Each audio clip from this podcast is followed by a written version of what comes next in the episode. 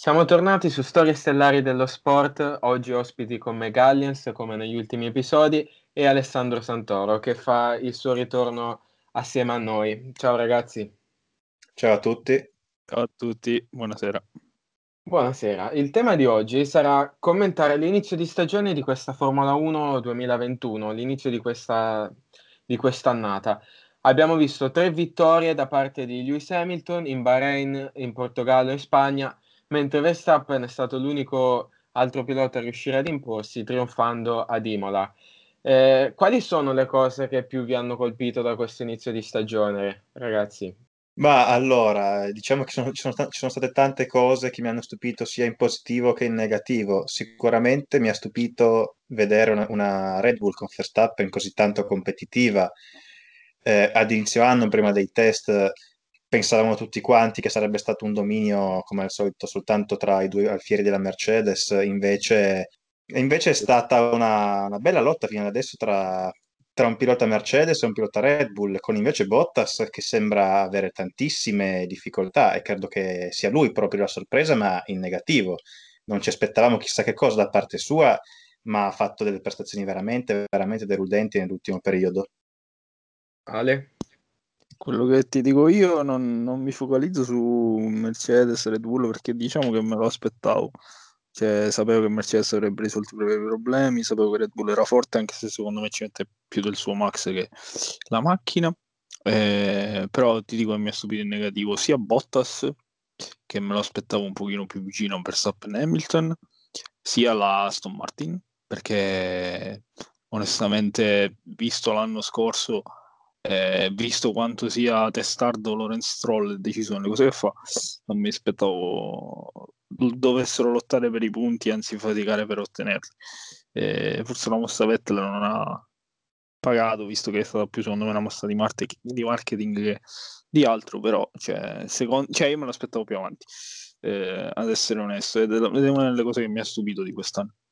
Sì, guarda, colgo la palla al balzo, magari iniziamo subito con l'Aston Martin e poi introduciamoci subito dopo sull'argomento di Hamilton contro Verstappen, perché l'Aston Martin ci sta facendo dimenticare che eh, nelle ultime quattro gare del 2020 aveva fatto una pole position, due podi, anzi forse tre, aveva vinto una gara con Sergio Perez, aveva fatto molto bene e tutto d'un tratto ce la troviamo con Vettel ancora a zero punti, Stroll che comunque non sta facendo benissimo.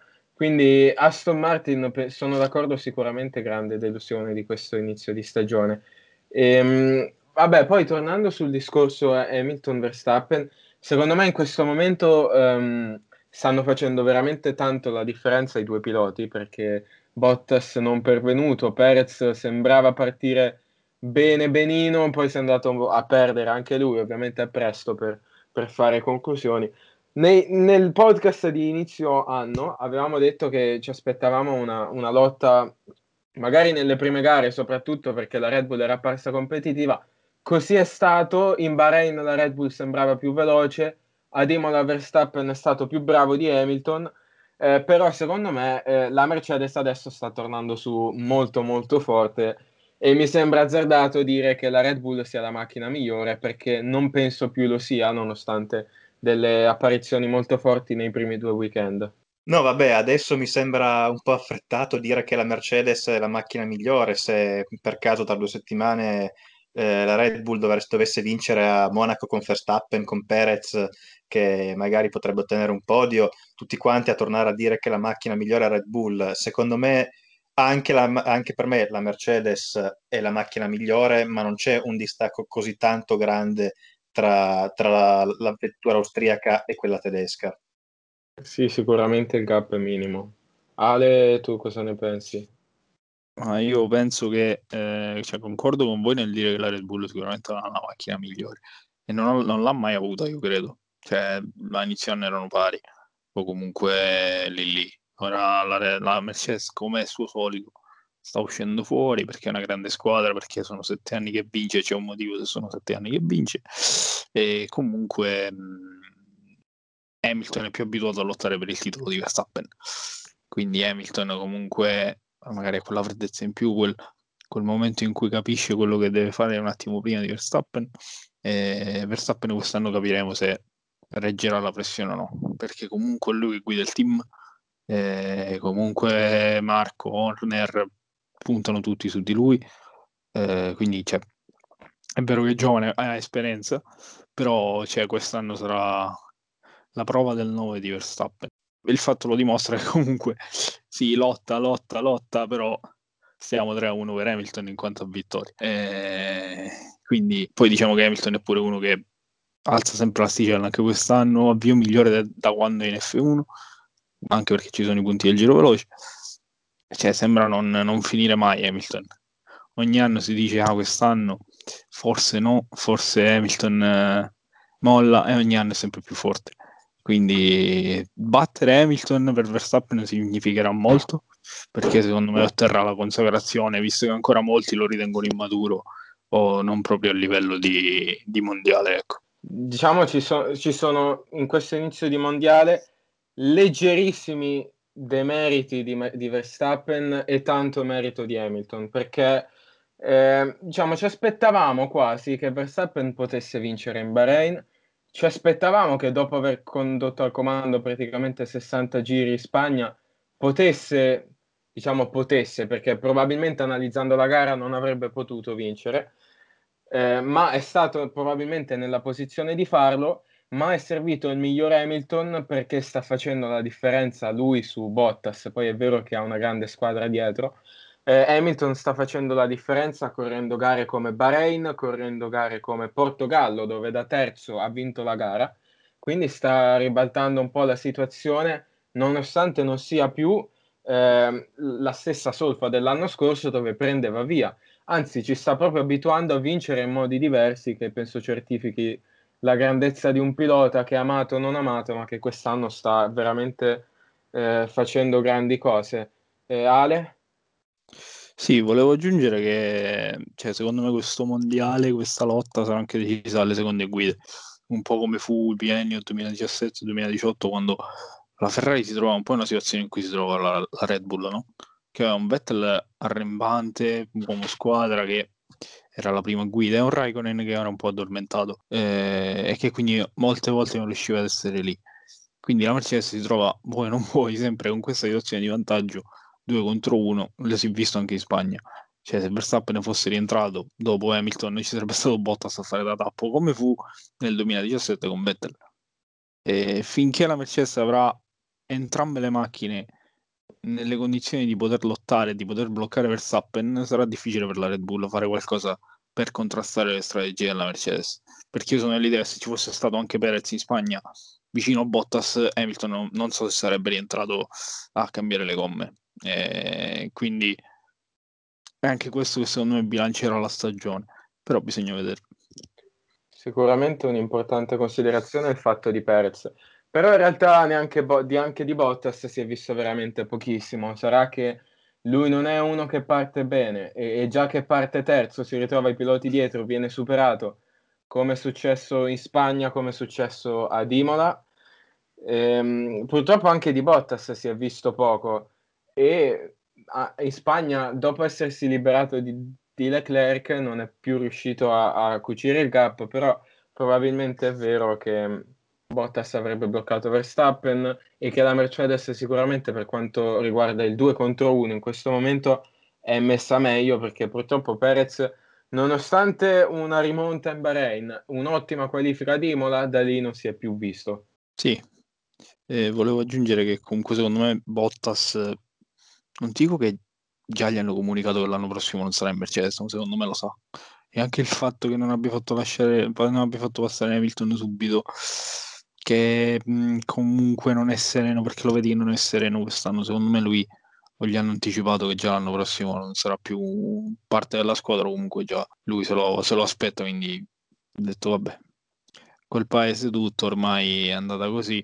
Eh, cioè, secondo me, non che non si sta impegnando, però non corre sereno e in più non si interessa molto di quella che è la squadra. Ma quest'anno più di ogni altro mi sembra in evidente difficoltà perché è vero che ha fatto la pole a Portimao, ma poi è stato battuto sonoramente.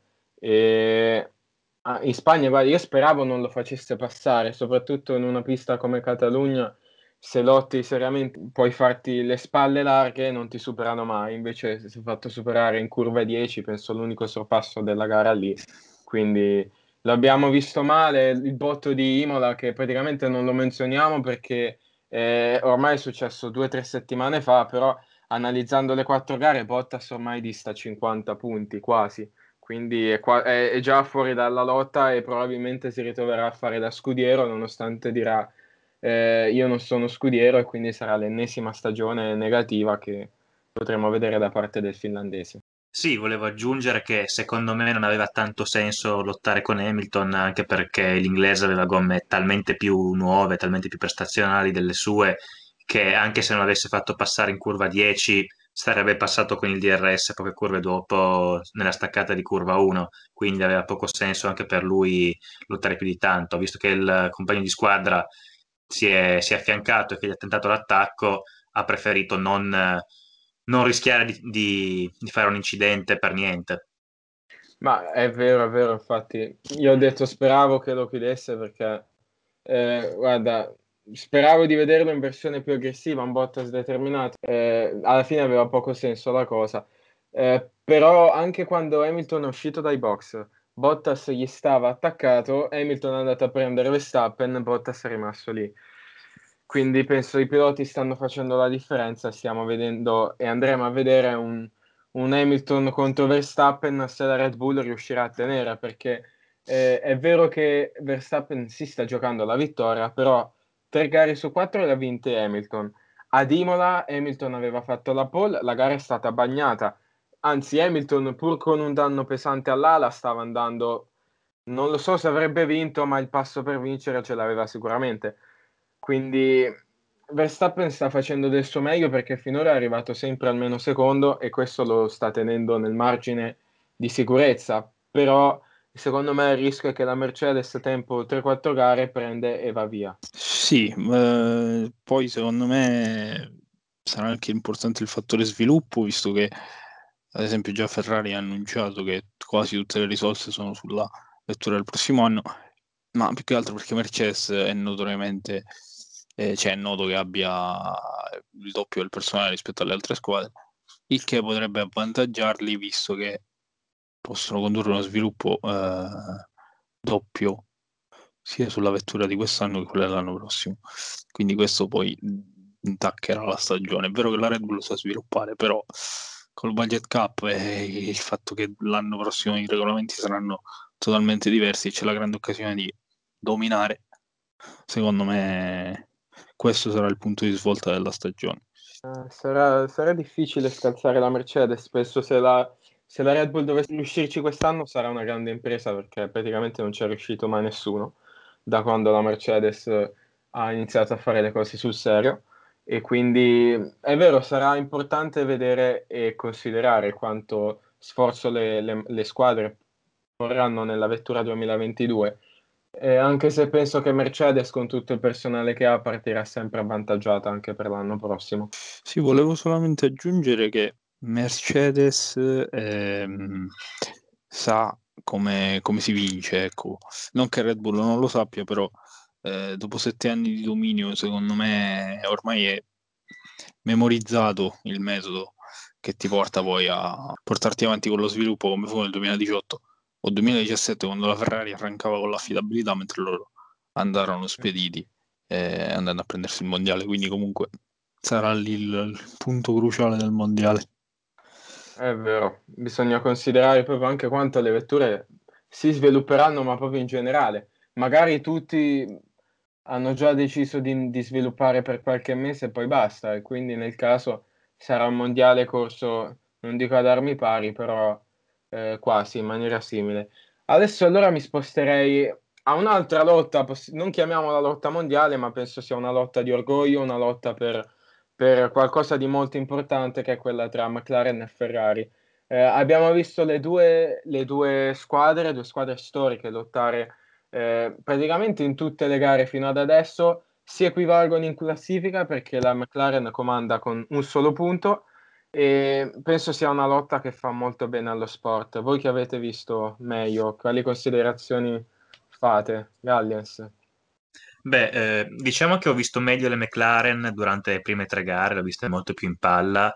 Eh, difatti anche Norris è riuscito a conquistare un podio a Imola eh, e non mi aspettavo sinceramente di vedere una Ferrari così tanto competitiva sul circuito di Catalunya, mentre la McLaren credo fosse un pochino più in difficoltà. È vero che è arrivata sesta con Ricciardo, però eh, è Catalunya è storicamente un circuito su cui è molto difficile sorpassare è complice anche la buona strategia da parte di McLaren di fare due soste, eh, praticamente hanno guadagnato tantissimi punti in più di quelli che secondo me meritavano. Alla fine Ricciardo è riuscito a tenere dietro Perez per non so quanti giri, è impazzito il pilota messicano, probabilmente saprà disegnare i propri ingegneri il retroterreno della McLaren eh, a memoria. Eh, per quanto riguarda Norris è stato un pochino più è stato un pochino più in difficoltà anche perché partiva un pochino più indietro, ma alla fine è riuscito anche lui a portare a casa punti importanti. Io, io ho la sensazione, dopo, dopo, ti cedo la parola Ale, io ho la sensazione che la McLaren in questo momento che si è vista sia a metà tra quella ehm, che ha condotto Norris nelle prime tre gare e quella che si è vista da Ricciardo. Secondo me la Ferrari ha un vantaggio di telaio abbastanza sostanziale e si vede dal deficit che pagano in rettilineo e quindi in piste come Catalogna, ma mi aspetto soprattutto la prossima Monaco di vedere una Ferrari in vantaggio. Poi magari se si passa nelle piste di motore può essere che la situazione cambi. Ale. Ah, io mi ha sorpreso la Ferrari eh, perché comunque non pensavo che dopo quattro gare sarebbe stata a un punto al terzo posto. Ma anche perché me l'avevano messa loro dicendo che sarà difficile arrivare terzi, che comunque c'è tanta concorrenza. Ma mh, forse questa lotta è anche favorita dal momento di difficoltà dell'Alfa Tauri, che secondo me ha un gran potenziale, come fu anche il 2018, dove secondo me la macchina c'era, ma i piloti non la seppero sfruttare. Eh, quindi secondo me è, cioè, quindi si è creata questa lotta tra McLaren e Ferrari che sa anche di, di storia, eh, però io mm, cioè, penso che Alfa Tauri potrà e avrà modo di risalire se si sistemano i piloti più che altro. Per il resto, diciamo che secondo me entrambe, sia Ferrari che McLaren, sono state troppo altalenanti a livello di piloti. Cioè, mh, una gara è mancato Sainz, una gara è mancato Ricciardo, una gara è mancato Norris. Non c'è stata quella. Non ci sono state quelle gare dove entrambi i piloti magari erano belli in palla, forse solo Bahrain. E, ehm, quindi c'è questo altalenarsi che sta favorendo anche la lotta a livello di classifica, però alla fine, secondo me, Ferrari meno che non porti un grosso sviluppo a livello motoristico, potrebbe soffrire, come hai detto tu, Edo, nelle piste di motore. A Monaco eh, Leclerc lo vedo bello in palla perché comunque la gara di casa. C'è da dire che Ricciardo è fortissimo a Monaco, quindi sarà comunque una bella lotta anche lì tra, tra entrambe le, le scuderie. Eh, secondo me è più, più interessante questa lotta che quella per il mondiale, ad essere onesto. No, volevo aggiungere, dato che tu hai nominato l'Alfa Tauri, volevo dire che anche l'Alpine e la, la Racing Point, che quest'anno è diventata Aston Martin, stanno mancando. Mi aspettavo di vedere anche loro nella lotta e per quanto Con stia facendo bene, stia sorprendendo, sono lontani i tempi in cui Ricciardo andava a podio dell'anno scorso, stessa cosa per la Racing Point barra Aston Martin che vinceva le gare, faceva i podi nelle ultime, ne, nelle ultime tappe della scorsa stagione. Credo che anche loro siano molto in difficoltà oltre che l'Alfa Tauri. Io sì, io devo ancora capire, probabilmente nelle prossime gare mi farò un'idea, se i piazzamenti di qualifica straordinari di Gasly, di Ocon, eh, siano derivati dal fatto che la, la McLaren e anche la Ferrari abbiano avuto difficoltà a massimizzare il potenziale e poi in gara quando le condizioni si stabilizzano vanno più forte perché sono più veloci o semplicemente se le macchine che, che avete menzionato voi sono macchine che in qualifica res- riescono a stare più vicine mentre in gara sono più lente. Eh, proprio come deficit tra qualifica e gara e non perché sono più lente in generale. Eh, la, l'Alfa Tauri è quella che ho visto meglio ma purtroppo ha raccolto veramente poco quasi tutto solo con Gasly perché Tsunoda dopo un bel avvio eh, ha incontrato le sue evidenti difficoltà da, da rookie. Eh, hanno sprecato tantissimo secondo me a Imola dove comunque nonostante ciò Gasly è arrivato settimo, ma in Bahrain Gasly partiva quinto, è andato a sbattere rompendo l'ala dopo, dopo pochissimi giri. E, ehm, penso tra McLaren e Ferrari, poi tornerò su questo argomento, si stia sviluppando già un gap ampio. Non so francamente quanto possano considerarsi sicure per terzo e quarto posto, ma se il trend continuerà ad essere questo, avere già 50 punti sulle macchine dietro eh, può, essere, può essere già tale da potersi focalizzare solo sui propri diretti rivali. Ale? livello di Alfa Tauri c'è, penso che tutti si ricordano il passo mostruoso che avevano dimostrato in prova libera, infatti tutti pensavano che avrebbero fatto facile facile entrambi la top 10, cosa che è arrivata però eh, senza, cioè, non con, eh, con poche difficoltà, e anche perché è vero che Gasly ha sprecato tanto. Però io onestamente vedendo quello che avevano fatto in Bahrain mi aspettavo un Alfa Tauri molto più pimpante. È vero che Tsunoda al momento, a parte la prima gara, sta deludendo. Secondo me si lamenta troppo e pensa poco a quello che deve fare in pista. E quindi pecca di concentrazione come fu all'ultima qualifica dove è andato a largo a colpa 9 lamentandosi della macchina non di se stesso perché secondo me ha sbagliato. E, e niente questo quindi l'Alfa Tauri al momento sta deludendo secondo me tanto quanto la Aston Martin. Alpine eh, me l'aspettavo ad essere onesto Volevo fare soltanto un eh, riferimento a quanto avevo detto nel primo podcast di questa stagione, uh-huh. in cui avevo detto che mi aveva sorpreso il modo in cui l'Alfa Tauri aveva scartato Chiat per il più giovane Tsunoda. Eh, era un po' una voce che andava controcorrente la mia, perché comunque Tsunoda eh, era ben visto dai tifosi e tuttora molto, molto ben visto dai tifosi però è evidente che è un rookie e in una stagione in cui le macchine cambieranno sin da subito dall'anno prossimo, non, non ho capito la scelta della, della, scuderia. Sicuramente avere Chiat magari non, magari meno, magari meno talento, ma molta più esperienza poteva portare molti più punti a casa. Basti pensare anche soltanto al circuito di Imola, su cui Tsunoda praticamente ha girato giorno e notte durante tutto quanto l'inverno. Arrivate le qualifiche, è andato a sbattere, è dovuto partire ultimo per il giorno, per il giorno della gara, compromettendo tutta quanta la, il suo weekend. Sì, poi aveva passato Hamilton e passando Hamilton si è girato però capita perché è capitato un po' a tutti in quelle condizioni lì, giustificato dal fatto che Ruki secondo me rimane un pilota di gran potenziale, ma sono un po' d'accordo con te perché nella nostra chat qualche giorno fa ho scritto ridatemi Kvyat, quindi eh, probabilmente il pilota russo sarebbe stato, sarebbe stato comodo alla macchina Alfa Tauri. Torner- tornerei su McLaren Ferrari perché mm, sì, secondo me eh, anche qua i piloti faranno molto la differenza, ma forse non abbiamo visto eh, sempre i piloti al top perché i livelli sono talmente tanto bilanciati che quando un pilota fa la differenza lo si riesce a notare perché è diverse posizioni più avanti. E è stato il caso di Norris e di Leclerc finora, anche se Norris ha avuto un weekend un po' più deludente in Catalogna.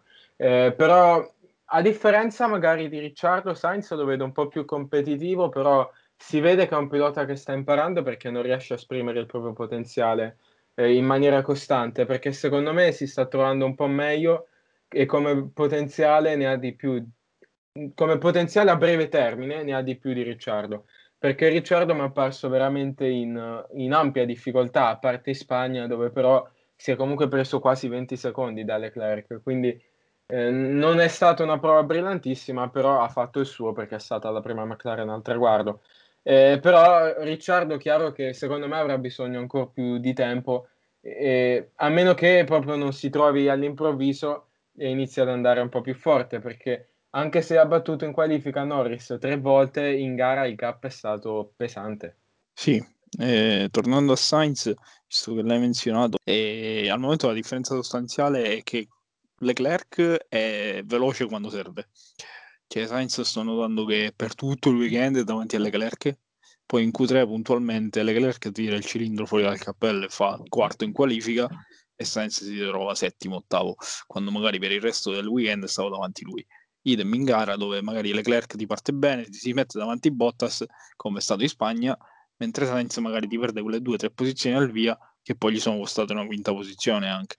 E quindi secondo me ancora beh, Sainz si deve, si deve ambientare, si deve abituare, però ha già dimostrato secondo me di avere il potenziale per, per stare con e davanti alle Leclerc.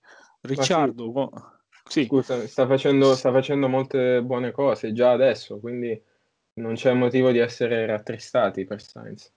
Mm.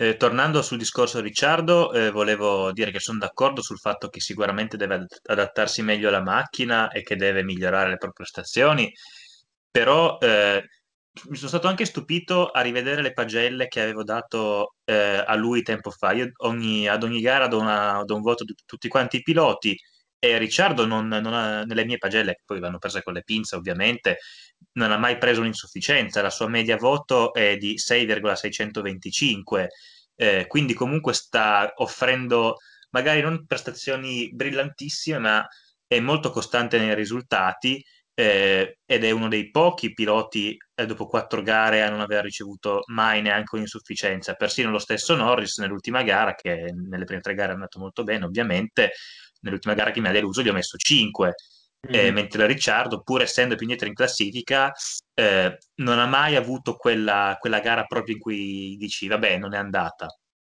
Se, secondo me Ricciardo è stato agevolato da due cose. La prima, che la macchina è forte, perlomeno per lottare per il settimo e l'ottavo posto, il che gli ha sempre garantito di fare punti. Secondo, che Norris è andato benissimo e che quindi la squadra ha comunque portato punti a casa.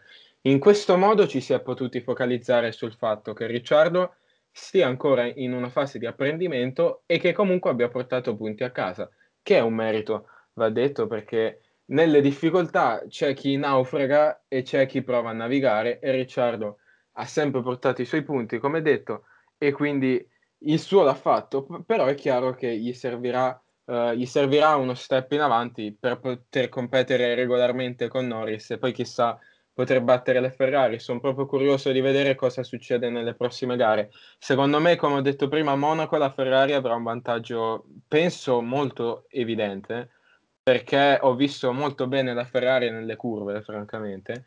E poi però voglio vedere nelle, nelle gare dopo, perché tra McLaren e Ferrari c'è stato quasi sempre un bilancio. La differenza l'hanno magari fatta le partenze, l'hanno fatta le qualifiche e, e i piloti stessi. Quindi finora c'è stato bilancio, eh, è da capire se dipende dalle piste o se, o se il livello è veramente bilanciato come, come appare. Sì, eh, Ricciardo io penso che sarà un, un, percorso un po' come quello che è stato in Renault, nel senso che avrà bisogno delle sue gare per ambientarsi, però poi una volta trovato il ritmo secondo me darà parecchio filo da torcere a Norris, che secondo me No, non, non è un, a livello di Leclerc Norris, secondo me, quanto per quanto riguarda il talento puro.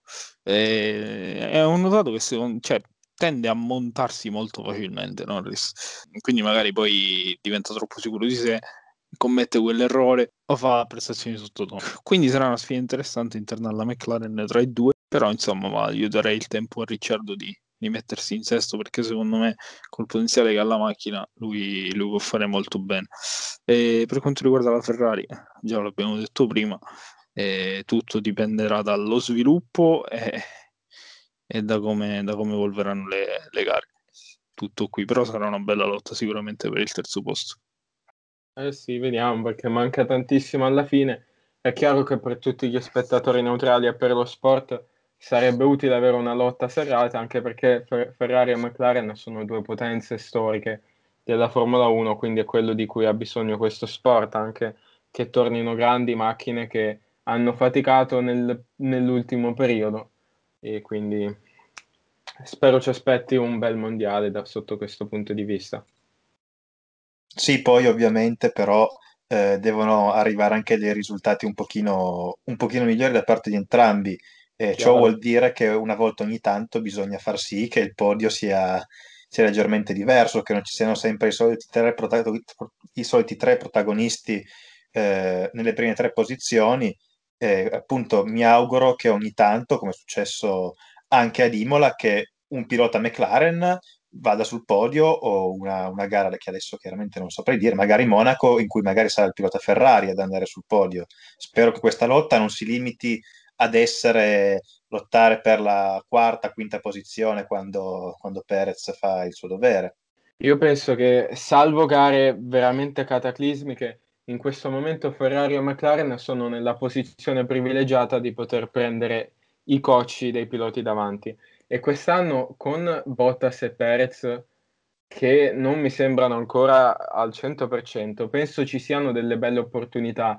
Non credo che entro la fine dell'anno avremo gare come Monza l'anno scorso, dove eh, McLaren o Ferrari si ritrovino a lottare per il podio per puro merito.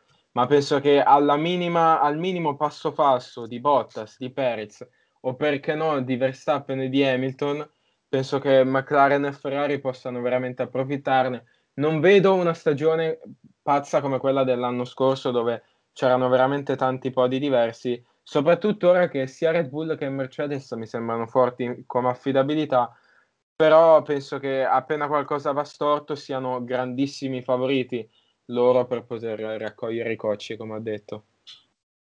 Sì, poi Bottas comunque non è che stia andando poi così male, ovvero sicuramente la sua stagione al momento è insufficiente, però alla fine è sempre lì, a parte Rimola che, che purtroppo partiva indietro, la pioggia pure probabilmente l'ha penalizzato, per il resto è sempre salito sul podio, a differenza di, di un Perz che comunque l'abbiamo visto più in difficoltà in alcune, in alcune circostanze. Alla fine il pilota finlandese, seppur prendendosi distacchi abissali da, dai primi due, e comunque abbondantemente avanti rispetto agli altri. È difficile in condizioni normali, come ho detto, come puro merito, non penso proprio che possano lottare.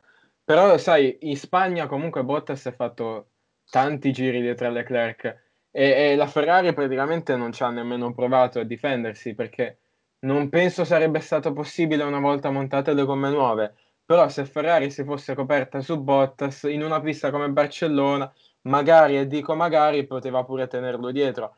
Se, se un pilota fa partenze disastrose, come è successo allo stesso Bottas a Monza l'anno scorso, può essere che succeda la gara in cui magari stanno davanti e non riescono più a venire superati.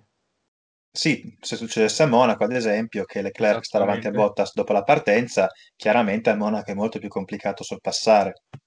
Io secondo me Leclerc tirerà fuori qualcosa a Monaco se mh, azzecca la qualifica, come ha dimostrato ultimamente, piazza, si piazza bene, secondo me Leclerc può fare veramente bene a Monaco. Poi ovviamente dipenderà dalla Ferrari, da come saranno messi loro a livello di, di passo, di velocità rispetto agli altri, però eh, Leclerc secondo me farà, farà grandi cose a Monaco. Sì, anche secondo me, anche se tirando fuori una pillola statistica, in due partecipazioni Leclerc non è mai andato a punti per un motivo o per un altro. Il primo anno ha avuto un problema ai freni mentre stava lottando con Brandon Hartley, nel secondo era chiamato una grandissima rimonta e purtroppo ha commesso un errore, però in due partecipazioni per adesso per il pilota monegasco durante la gara di casa non ha mai ottenuto un punto, anzi non ha mai nemmeno terminato la gara.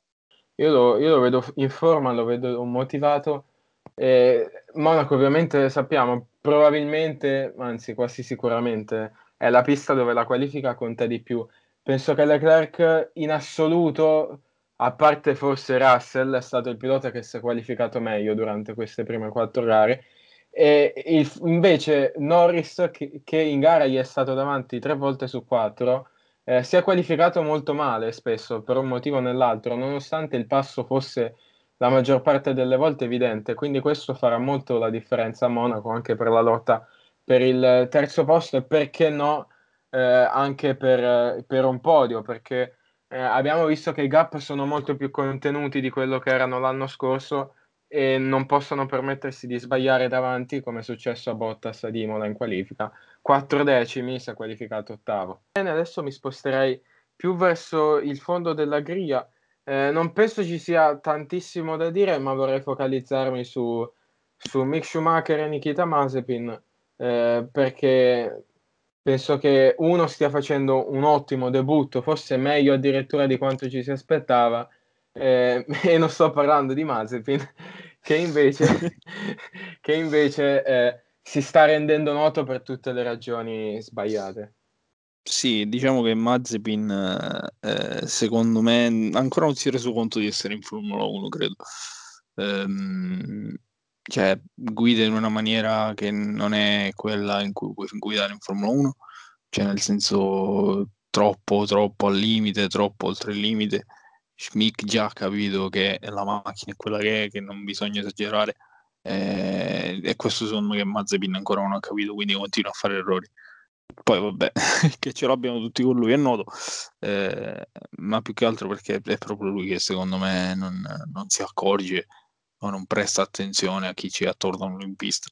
Non che lo faccia apposta, ma è proprio secondo me lui che non sta, non sta attento. Shumi eh, mi ha sorpreso, mi ha sorpreso tantissimo perché non me lo aspettavo così, eh, addirittura lottare ogni tanto con le Williams e, e onestamente devo dire che sta dando prova di non essere lì solo per, per il cognome, secondo me. Poi è ancora presto per dire se sia bello forte o solo un buon pilota, però secondo me sta facendo molto bene. Sì, diciamo che Mazepin, eh, anche per, per, i suoi tifosi, non credo siano tantissimi, però anche per, anche per, loro credo sia abbastanza indifendibile, sta fornendo delle prestazioni ogni weekend che veramente sono da, da mani nei capelli, ogni volta ne combina una tra girarsi, penalità, non lo so, qualsiasi cosa. Anche nell'ultima gara l'unico ad aver preso una penalità in via di partenza nonostante l'ultima chicane di Barcellona è stato proprio lui è costantemente ultimo Portimao si è preso oltre un minuto dal, dal, compagno di squadra quasi doppiato praticamente dal compagno di squadra eh, ha fatto quella, quell'ingenuità su, su Perez che poi alla fine non, a 5 secondi in più 5 secondi in meno non è che facciano la differenza però sono tutti quanti errori che, che poi alla fine paghi. L'impressione che sto avendo io è che semplicemente non ne ha e per questo motivo si sta sforzando troppo di, di andare uguale al compagno di squadra o comunque di migliorare troppo in fretta e per questo porta agli errori e magari è proprio per questo motivo che poi è frustrato, deconcentrato e si rende protagonista di tanti episodi negativi perché è allucinante come sia sempre coinvolto in episodi di traffico di bandiere blu. Sì, io sono dell'idea che lui soffra tanto Schumacher. Già il fatto che nelle interviste non lo nomini, lo, lo, lo etichetti come compagno di squadra, eh, fa capire che lui sente molto questa, questa, rivalità interna e il fatto che non, non, abbia il ritmo del compagno di squadra, come hai detto tu, appunto, lo porta a mm, cercare di strafare. Ovviamente la macchina non ce la fa perché è una macchina che è vecchia secondo me di due anni ormai e quindi poi alla fine ti ritrovi con un pilota che oltre a fare danni in pista e facendo arrabbiare tutti è costantemente più lento, troppo più lento del compagno di squadra e si ritrova a commettere errori praticamente in ogni sessione. Ma io devo ammettere che non me l'aspettavo perché è vero che in Formula 2 spesso era un casinista, però era uno che comunque il passo ce l'aveva nella sua giornata. Ma aspettavo sicuramente che potesse lottare con Schumacher, ma la, invece in qualifica il gap minore che si è preso è stato 4 decimi, penso, un'occasione. Quasi sempre si prende oltre mezzo secondo, quindi lo sto vedendo molto in difficoltà mi dispiace un po', però eh, quando uno si comporta così è anche difficile trovare delle scuse o avere un po' di compassione. Eh, no, poi probabilmente non sospettava neanche lui questo, mm. questo, dislivello col compagno di squadra, perché Mick Schumacher è sempre, stati, è sempre, stato etichettato come uno che ha bisogno di tempo per ambientarsi.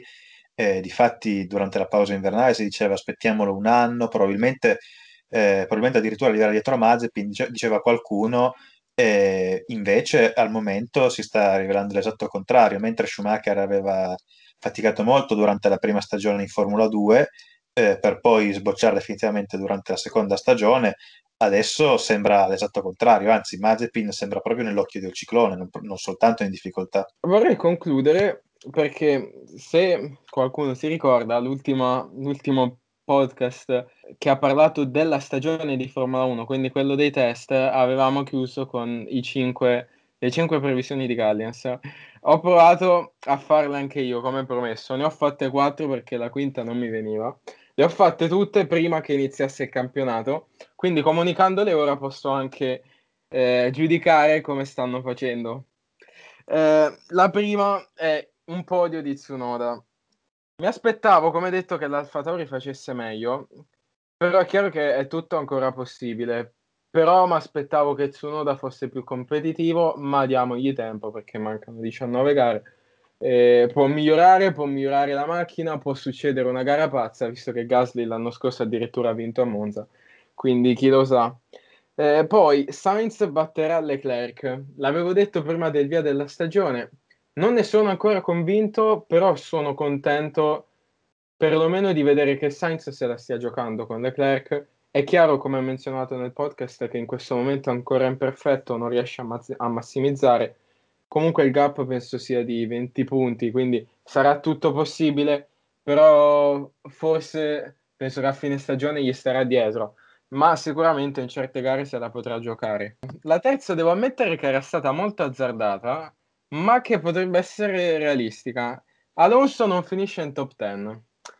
A mio, a mio dispiacere l'ho scritta perché sono un grande fan di Alonso, però pensavo che avrebbe avuto difficoltà e, e secondo me l'Alpine non lo favorisce. Però è chiaro che sotto a McLaren e Ferrari è un, un, posto un po' di tutti. È chiaro che in realtà Alonso sta soffrendo anche Ocon in questo momento, quindi è tutto da vedere eh, servirà il miglior Fernando eh, e tanto più adattamento per tornare ai livelli a cui ci ha abituato. L'ultima, perché ne ho fatte solo quattro, nessun pilota verrà sostituito in, um, durante l'arco della stagione. Eh, questa è una, una, previsione un po' strana che forse c'entra poco con la fase sportiva, però la Formula 1 quasi sempre ha visto sempre almeno un pilota venire sostituito. Quest'anno dico che nessun pilota verrà sostituito. Nel caso Latifi, non lo so perché, anche perché Latifi ha un grande supporto economico, ma secondo me, a parte Mazepin, è l'unico che come prestazioni potrebbe rischiare il posto. Quindi queste saranno le mie previsioni, alla fine dell'anno vedremo come saranno andate. Gallis ti cedo la parola. Sì, sì, parlando invece delle mie, ricordandole eh, per, chi aveva, per, chi aveva, ascoltato il vecchio post, podcast e invece dicendole per la prima volta a chi invece si trova per la prima volta qui, avevo detto che Hamilton avrebbe vinto il mondiale, non al momento si trova, si trova, in prima posizione, diciamo mi aspettavo un po' meno lotta, però al momento si trova in prima posizione. Avevo detto che Norris avrebbe battuto Ricciardo, anche qui sta andando bene, erano due, due cose abbastanza facili da prevedere, lo ammetto. Eh, sulla terza avevo detto che la Ferrari sarebbe arrivata quinta nei costruttori, adesso, a meno che non ci sia un miglioramento repentino di Alpine, Alfa Tauri o, o, oppure di Aston Martin, credo sia difficile. Chiaramente mh, non mi aspettavo una difficoltà così tanto grande, soprattutto di Alpine e di Aston Martin. Eh, a differenza tua, invece, avevo, avevo, pronosticato così, buttandola a caso per non dire proprio cose al massimo, per, per non dire proprio cose scontate. Avevo detto che Alonso avrebbe, avrebbe, vinto un gran premio, magari sotto la pioggia, magari in stile Perez eh, nel Gran Premio di Sakir. Sì. Ho detto, vabbè, Alonso. Succedere di tutto. Esatto. Che poi alla fine può ancora succedere, però eh, ovviamente per adesso purtroppo Fernando è abbastanza lontano da poter lottare per una vittoria aveva pronosticato zero punti per la AS, che al momento anche loro sono abbastanza in difficoltà come la previsione. Sì, um, commento solo quella di Fernando perché eh, collegandomi proprio a quello che abbiamo detto oggi, in realtà sono passate quattro gare, ne mancano 19. 19 praticamente due anni fa sarebbe stata una stagione completa, quindi è chiaro che non possiamo fare giudizi troppo affrettati. Ale, vuoi aggiungere qualcosa? Sì, ti faccio più di una previsione. Eh, inizio dicendoti che secondo me, e qui, e qui, mi spingo oltre, azzardo, Schumacher andrà a punti prima della fine dell'anno, eh, magari in una gara pazza come quelle a cui ormai siamo abituati, eh, o come fu in Germania 2019 quando Kubica arrivò decimo. E, mh, mm, poi dico che secondo me il mondiale non si deciderà all'ultima gara, eh, ma tre gare, due o tre gare prima, eh, perché prevedo un calo della Red Bull. O più che un calo della Red Bull, un incremento della Mercedes. E credo che Raikkonen non sarà con noi l'anno prossimo. Mm. Mm, perché secondo me eh, c'è Ilot che spinge, magari chi mi non lo so, cioè chi mi è imprevedibile è impronosticabile, però non credo che sarà in Formula 1 l'anno prossimo. E, ehm, come ultima previsione, ti dico che secondo me eh, la Ferrari potrebbe andare, potrebbe fare più di due podi entro la fine dell'anno, sia con Sainz che con Leclerc. Se Sainz arriverà al ritmo di, di Leclerc, come hai detto tu, comunque mancano 19 gare, quindi tutto può succedere. Devo dire che la, la, previsione su Kimi è molto interessante, tant'è che per il prossimo podcast la mia quinta previsione sarà su un pilota dell'anno prossimo, poi vedrò bene. Comunque, eh, queste sono previsioni. Eh, chiaro che alla fine fare un po' il buio è difficile, però eh, vediamo, la stagione è lunga, può succedere di tutto, magari, magari le, le prenderemo tutte e cinque. Magari Mazepin vince un Gran Premio. Eh sì, non, non credo che possiamo spingerci così, così in là. Volevo parlare, dato che è stato oggetto di entrambe le previsioni, sia mie che, che tue, Edo, eh, Alonso.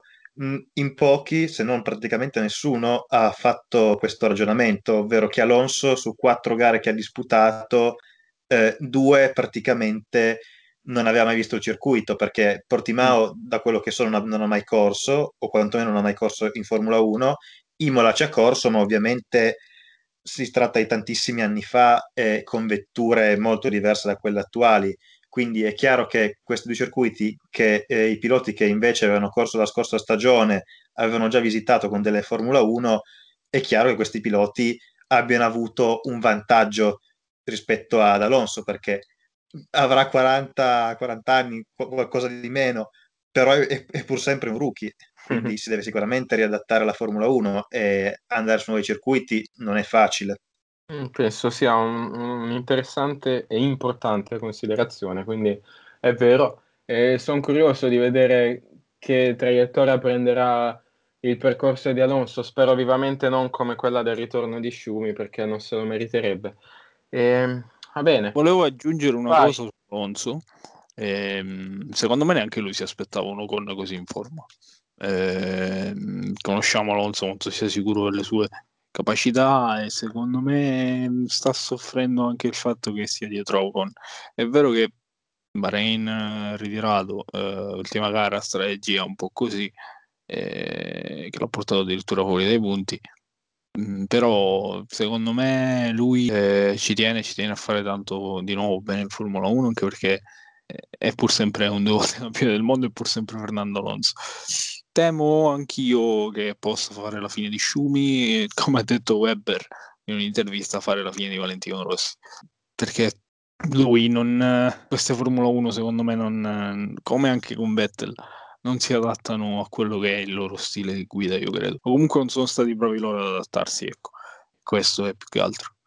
L'unico che ne è uscito re da questa era ibrida è Lewis Hamilton. Mentre loro, quando lui eh, arrancava con la McLaren, si giocano i mondiali, ora la cosa è praticamente il contrario. Eh, sarà curioso vedere Fernando, io spero anch'io che possa riprendersi, eh, però dipenderà anche dall'Alpine, se continueranno a doverlo stare così per i punti, la vedo difficile che l'anno prossimo sia in Formula 1 anche lui. Guarda, secondo, vabbè, secondo me il contratto, a meno che non, non desista, non, non penso lui si ritiri di spontanea volontà eh, però vabbè, è evidente che sta avendo difficoltà. Eh, ok, fine del podcast. Eh, grazie Galles, grazie Ale. Grazie, eh, grazie a te. Ci ritroveremo tra qualche appuntamento, probabilmente a giugno, anzi sicuramente a giugno, da vedere il periodo dell'anno, eh, a parlare dell'andamento di questo campionato. Sono proprio curioso di vedere eh, che piega prenderà. Quindi grazie a tutti quelli che ci hanno ascoltato e un saluto a tutti. Ciao ciao. Ciao. Ciao.